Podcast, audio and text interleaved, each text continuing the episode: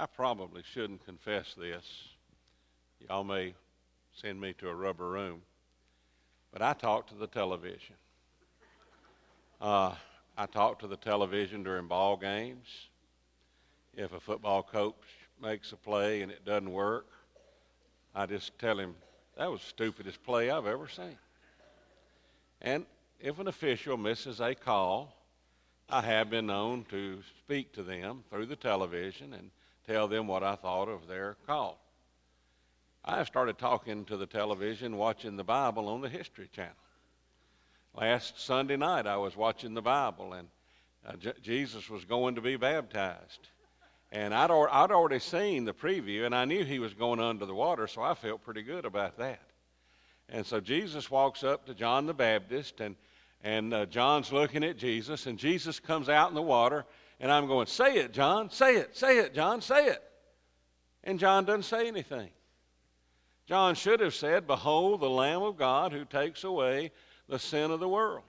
So I'm sitting there yelling at John the Baptist, and Mary says, I don't think he can hear you. and I said, Well, I'm trying to get, a, get his attention. And he never said, Behold, the Lamb of God which takes away the sin of the world. And then he did baptize him, he immersed him, and I went, All right. And then he came up out of the water, and they showed the sky, and I got really excited because I knew I was going to hear a voice This is my beloved Son in whom I'm well pleased. And nothing. And then I thought, well, maybe the dove will come down. Nothing. I talked to the television. You say, why did you start doing that? I've been a Baptist preacher for over 40 years. I, sometimes the television listens more than some of the folks in the pew. So that's why I, I talked to the tele. I hope you don't think I'm talking to the television today, all right? And I'm going to say this, and I don't, if, if Palm Sunday is your favorite Sunday on the church calendar, I'm glad. But to me, Palm Sunday is overrated.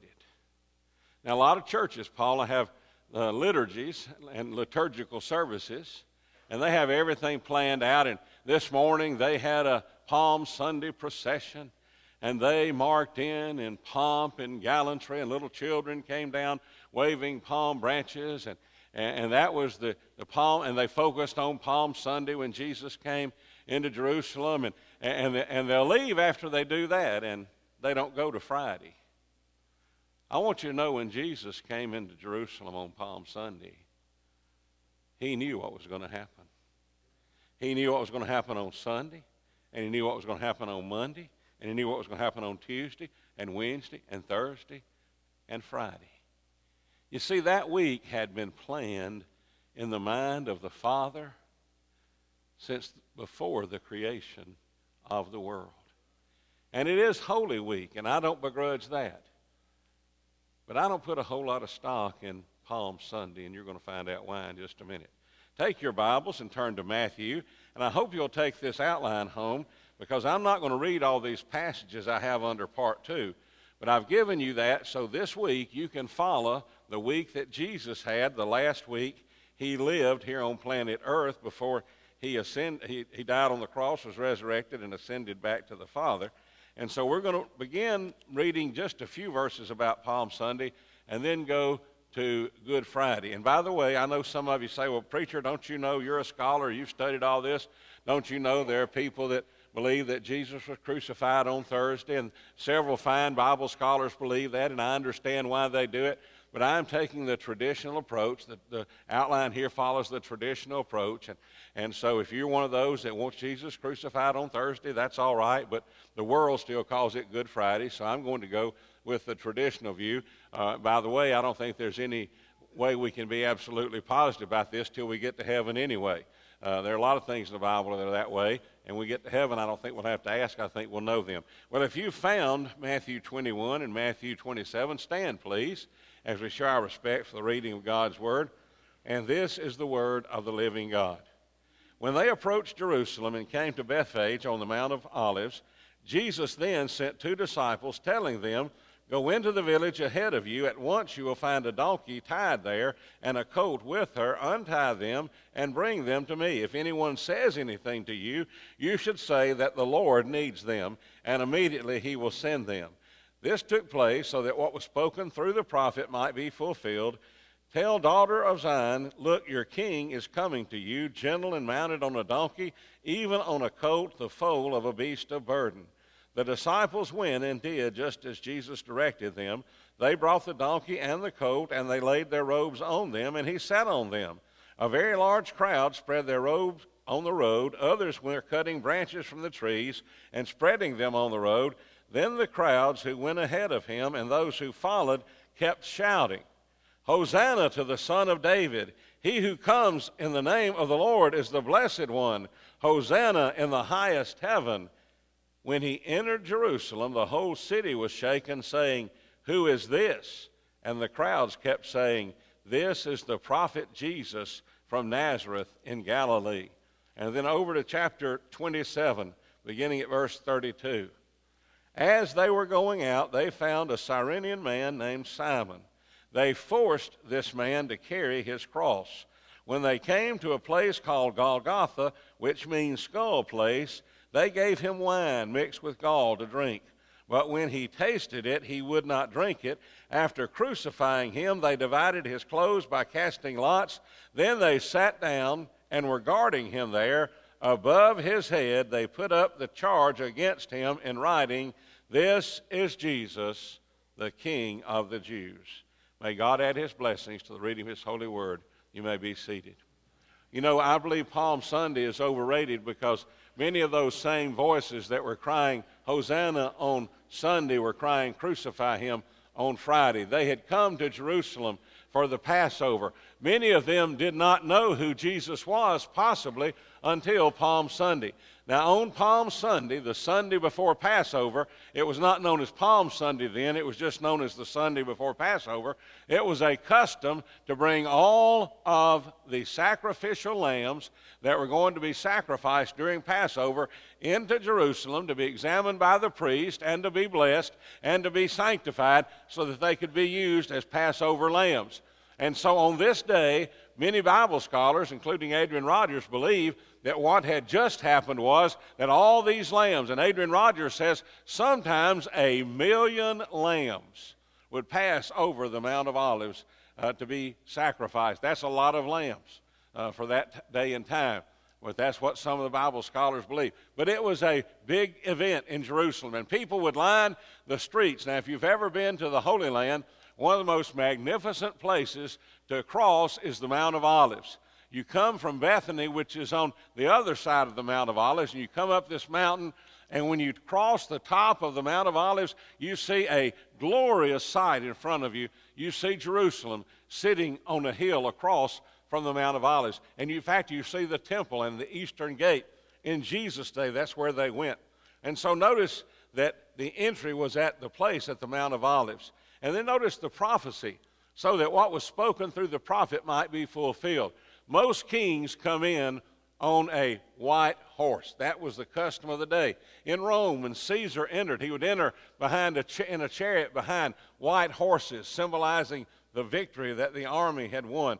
A white horse is a symbol of power and prestige, and kings ride white horses. But in the Bible, it says that the King of Kings and Lord of Lords would come riding on a donkey. By the way, he was riding on the donkey and the coat, and the coat had never been ridden. Uh, now you think, well, that'd be a rough ride. If you've ever tried to ride an animal that's never been ridden, it's usually not pretty. Uh, it usually doesn't last very long. Uh, but this was prophesied, and so uh, this this co- this donkey and her coat came in carrying Jesus together, and all these people were screaming and shouting, and yet he didn't have to worry about falling off. Uh, even the donkey knew that this was a special day, and so the donkey carrying Jesus and her coat uh, as these people began to scream, she made her way over the Mount of Olives and came into the beautiful city of Jerusalem. And then notice the praise they heaped upon him. They said, Blessed is he who comes in the name of the Lord. It was also prophesied that people would welcome him like that. Uh, and again, there are thousands upon thousands of people there, and they're praising God and they're, they're blessing Jesus. But then notice the last thing the person. When they were asked after he entered into Jerusalem, Who is this? They said, This is the prophet Jesus from Nazareth in Galilee. You see, they weren't welcoming a king, they weren't welcoming the Messiah, they were welcoming a prophet. Now, Jesus was many things. Jesus was the Lamb of God. Jesus was the Son of God. Jesus was the Messiah. Jesus was God in human flesh. But they said, oh, he's just a prophet. You see, these people who praised him didn't know who he was. He is more than a prophet. Now, a prophet was great. Some of the greatest men in the Bible were prophets. John the Baptist was the last prophet because he said, Prepare the way for the Lord to come. The kingdom of God is here. Malachi was a prophet. Even Noah was a prophet. While he built the ark, he was prophesying the end of the world through the flood, and nobody listened to him until it was too late. Moses was a prophet. Jonah was a prophet. Jesus was more than a prophet. So that's the entry, and that's why we celebrate Palm Sunday. But then notice the events of the week. On Monday, he rode into Jerusalem. When he got there, it was too late on Sunday to do anything, so he simply went back. And all he did on Sunday was make his triumphal entry. But on Monday, he began by cleansing the temple.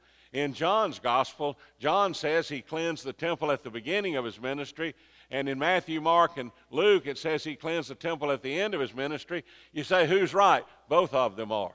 He cleansed the temple when he first started his public ministry, and then before he went to the cross, he cleansed the temple again because something significant was going to take place in the temple that week.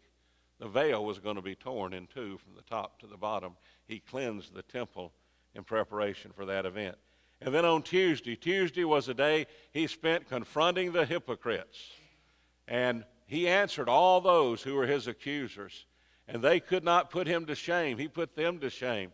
And then he preached his last sermon before he was crucified, called the Olivet Discourse. Now, he did preach to the disciples in the upper room, but this is his last sermon, the scholars say, because he was preaching a sermon on the end of time. And, beloved, I want to tell you, with all the turmoil in the world today, uh, when you turn on your television and you hear fathers killing their children and relatives killing other relatives and blood is running down the streets in the buckets and we see all these signs in the heaven like that meteor over Russia a few days ago. You know, we have made a god out of the scientists in some places and we think the scientists can protect us, they can keep us safe from all harms, and yet the Bible said there's going to come a day when the stars will fall from heaven and all of our scientists can't predict that. Only God can predict that.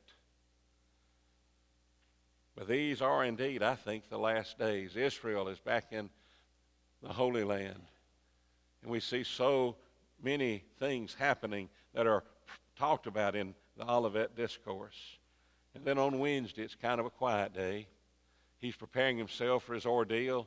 He is anointed in Bethany in chapter 26. I hope this week you'll take this and on these days, on Monday, read that, and on Tuesday, read that, and on Wednesday, read this. And then on Thursday, we're going to come Thursday night and we're going to think about this in detail the Passover in the garden. That's what Maundy Thursday is all about. The word Maundy comes from the Latin word mandatum, and mandatum comes from where Jesus told the disciples, A new commandment I give unto you. And it was at our first Maundy Thursday service. Uh, we, we changed our calendar up and we said we're going to start doing the Lord's Supper twice a year at night on Maundy Thursday and on Christmas Eve, and then we'll do it twice a year on Sunday morning uh, at, at, all services because we want people to partake in it. Uh, but it's a supper meal. Jesus instituted it at the Passover feast. But the word mandatum means new command or commandment. And Jesus said, I give you a new commandment. And for years I thought, well, no, that's not really a new commandment. It's just an old commandment. But it is a new commandment, beloved. The old commandment said, Thou shalt love the Lord thy God with all thy heart, all thy soul, all thy mind, and all thy strength. And the second greatest commandment is like unto it, Thou shalt love thy neighbor as thyself. But here's what Jesus told the disciples. And I preached for a long time and never saw this until we had our first Maundy Thursday service. He said, A new commandment I give unto you, that you love one another as I have loved you. Can I tell you that in the church we're not supposed to love each other as a na- uh, like we love our neighbor as ourselves? We are to love each other as Jesus loves us. You think that would make a difference in your Sunday school class? You go down there this morning and say, Did y'all hear what the preacher said? He said he talked to the television. Sometimes he feels like he's talking to the television. Did y'all hear what the preacher said? The preacher said, Jesus said at the Lord's Supper for us to love each other like he loves us. And how did he love us? He loved us enough to go to the cross for us. I want to tell you, you have a Sunday school class, you have a group of, of ladies' ministry, Beth, where they love each other enough to die for one another. You won't be able to keep people from coming. You'll have to go to bigger rooms and bigger. Rooms. You know, we just don't unleash that love, beloved. It's in us. When you get the Holy Spirit, you know what the Spirit is? The Holy Spirit, another title for the Holy Spirit is the Spirit of Jesus. And when you get the Holy Spirit and you're filled with the Holy Spirit, you ought to love brothers and sisters. Now, you may not like everything that they do. You may not like how they behave sometimes, but you don't, you're supposed to love them. You know what your other choice is? Is to sin against a holy God. Do we love each other like we're supposed to? Well, on Thursday night, we're going to talk about that again. Because he did the Passover and then went to the garden. And by the way, the garden was a place, a little piece of heaven on earth for Jesus. Sometimes he'd spend all night in the garden. He went there the night before he was crucified, not to sleep, but to pray. And his disciples could not even watch with him one hour. And then before sunup on Friday, they came and they arrested him. He was kissed by Judas. He was denied by Simon Peter. He was forsaken by every disciple except John at the cross. And he died. Now, notice the execution. First of all, notice that first part as they were going out. You see that? As they were going out. Jesus had been sentenced to die. Notice what Chuck Swindoll said about this. Betrayed and abandoned by friends, falsely accused, publicly humiliated, beaten beyond recognition, thorns dug into his brow, and crucified as a common criminal, Jesus endured pain beyond our comprehension. We cannot imagine what it was like on the cross or going to the cross. But the way of the cross, as they were going out. Now, many people, when we talk about Jesus bearing his cross, they have a picture of Jesus taking a long piece of wood with a crossbar on it and carrying it on his back like this and marching up a hill called Golgotha. That's not what happened. The long pieces of wood that went into the ground were already there. They stayed there all the time. It was a sign to the people if you rebel against the Roman government, there's a cross for you. If you commit murder, there's a cross for you, and we'll put you on that cross. But you would carry your own cross piece. And by the way, they recycled the cross pieces. They didn't cut a fresh cross piece for every crucifixion. So when you're picking up that cross, when Jesus picked up that crossbar, it stunk because it had blood on it that had dried, and it had human flesh that had rotted away on that cross. And so there was the stench. It wasn't a, like a gold piece of jewelry to wear around your neck. It was a rough, rugged piece of wood that was already stained with the blood and parts of the remnants of bodies of men. And as Jesus cried to carry it, he was so weakened because he'd been beaten and because he'd had blood loss. And they'd plucked out his beard and they'd spat on him and they'd hit him in the face and they'd ripped all the flesh off his back. And he was dehydrated and he couldn't carry that crossbar. So they got Simon and, and Simon carried it. Notice the weight of the cross. They found a Cyrenian man named Simon. They forced this man to carry his cross. Jesus could not carry his cross, but someone was forced to carry it. That's the weight of the cross. But then the woe of the cross, when they came to a place called Golgotha, which means skull place. You know, every year when I prepare to preach on the resurrection, the crucifixion, Easter, I start studying and I, I read and I try to find out things I, I never heard before. And this time I, I looked into the place of the skull or skull place. There are three hypotheses about why it's called skull place. The one that I find the most interesting, I'm not sure that it's true, but interesting, is that when David killed Goliath, you remember what happened? Where did he hit him? He hit him right between the eyes with a rock. He went down, and then David took Goliath's own sword and cut his head off. And legend has it that when David returned to Jerusalem after killing Goliath, he had Goliath's head, and he took Goliath's head and he threw it over at the foot of a hill, and from then on, after that head became a skull, that place was called the place of the skull. That's one story. Another story, and I've been there and I've seen this and I can vouch for it, is that when you walk up to what we call Gordon's Calvary, it looks like a skull. It's a hill and it looks like a skull. I mean, it literally looks like a, a skull two eyes and a nose and, and a mouth. It looks like a skull, a hill that's been there uh, since Jerusalem was founded, and it's always looked like that. Uh, the Arabs tried to cover it up when they had it. They put a bus station in front of it and put a cemetery on top of it because Jews won't go into a cemetery because it's a place of unclean things. And so they knew that would keep the Jews out. They didn't realize that doesn't bother us because we know now Jesus has cleansed the grave. Amen. The grave's just a resting place for this old tired body.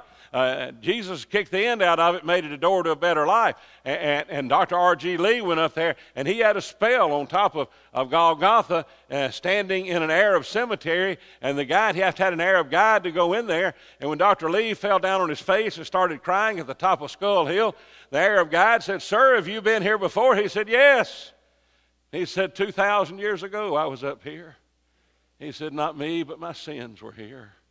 And my sins were nailed to my Savior's cross up here on Skull Hill. And then there's another, and this I thought was, I never had heard it before. I don't know that it's true, but it might likely be. That was a place where they crucified people. And you know, we have the picture of the Romans being nice and kind. They were the cruelest people that ever lived. When you died on the cross, unless someone from your family came and claimed your body, usually they'd let you rot there. You'd be a sign, a deterrent. Vultures and ravens would be up there pecking the flesh off of your bones until all that was left on the cross was a skeleton. And when the skeleton began to disintegrate, the skull would fall down. And some scholars believe that the ground at the foot of the cross was littered by the skulls of others who'd been crucified there before. How'd you like to go to a place like that? How'd you like to know? Last thing you look at is you're hanging on the cross, you're looking down, and you're seeing the men who crucified you, and you're seeing your mother and some other ladies who loved you, and you see the only one of your disciples that came to the cross, John, and then you see all these skulls. Now, Jesus knew he wasn't going to end up that way. Jesus knew on the cross, I have victory. Jesus knew on the cross, this is not the end of me. Jesus knew I'm here fulfilling the will of my Father, saving the souls of all men and women who call on me for all time and eternity. I'm not going to stay here. I'm going to live again. What a dreadful place, skull place. And then the work of the cross after. Isn't it something when, the, when, when Matthew comes here, he just simply says, after crucifying him. After crucifying him. He doesn't talk about driving the nails. He doesn't talk about raising the cross. He doesn't talk about dropping it into the ground.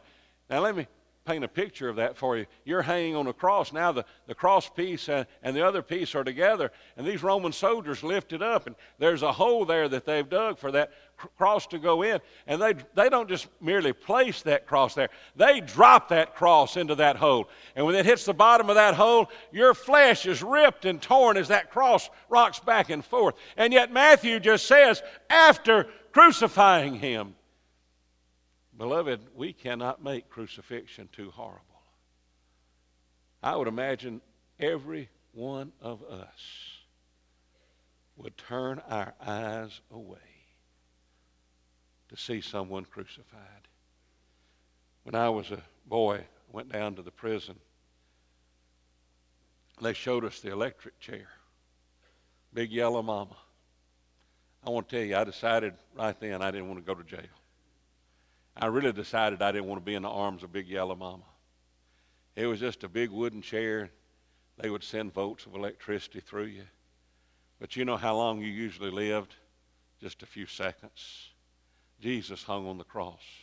This Friday, I want you to think about that. Jesus hung on the cross for you from 9 a.m. in the morning to 3 p.m. in the afternoon.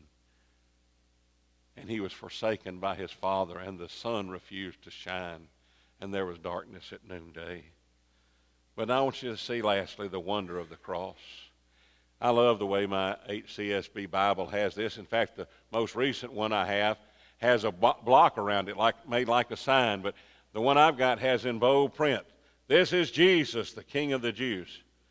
I wrote this out this week because I was afraid I wouldn't be able to repeat it exactly like I wanted to. It's mine. I didn't steal this from anybody. On Sunday, crowds cheered Jesus and welcomed him into the city of Jerusalem. They hailed him as more than a king, but as one who came in the name of the Lord. On Friday, the crowd jeered Jesus and screamed, Crucify him. And a weak Roman governor gave in to their demands and ordered Jesus to be beaten, scourged, and crucified. And yet it was this same Roman governor who had a sign written that said to the world for all times, This is Jesus, the King of the Jews. After the resurrection, God proclaims this same Jesus to be King of kings and Lord of lords. Now here's the question Is he your Savior, King, and Lord? And then this last question What sign would you put on the cross? Put yourself in Pilate's shoes. You've got to write something to put on the cross. What you going to put? You going to put, He's my Lord? I hope so. He's my master? I hope so. He's the Son of God? I hope so. I know He's the Son of God. I, I would put that on my cross. Would you put that on your cross? Would you put on there, He's my best friend? Would you put on there, He's my only hope for heaven? He is my joy. He is my righteousness. He is one that's altogether lovely. What would you put on the cross today? Because I want to tell you, the cross is your life and my life. And we're telling people out there what we think of Jesus by what we write on our cross. Let's bow together for prayer. Father, help us to realize that as Pilate wrote on the cross, this is Jesus, the King of the Jews. All of us are writing a sign today. Or we're not writing a physical sign, and it won't be hung on physical cross. But Jesus told us to take up our cross and follow him. And Father, what sign are we going to put about Jesus on that cross? Lord, you're my best friend. You're my master. You're my Savior. You're my Lord. You're my comfort. You're my shelter. You're my everything. Father, help us to live with what we write on the cross today. In Jesus' name, amen.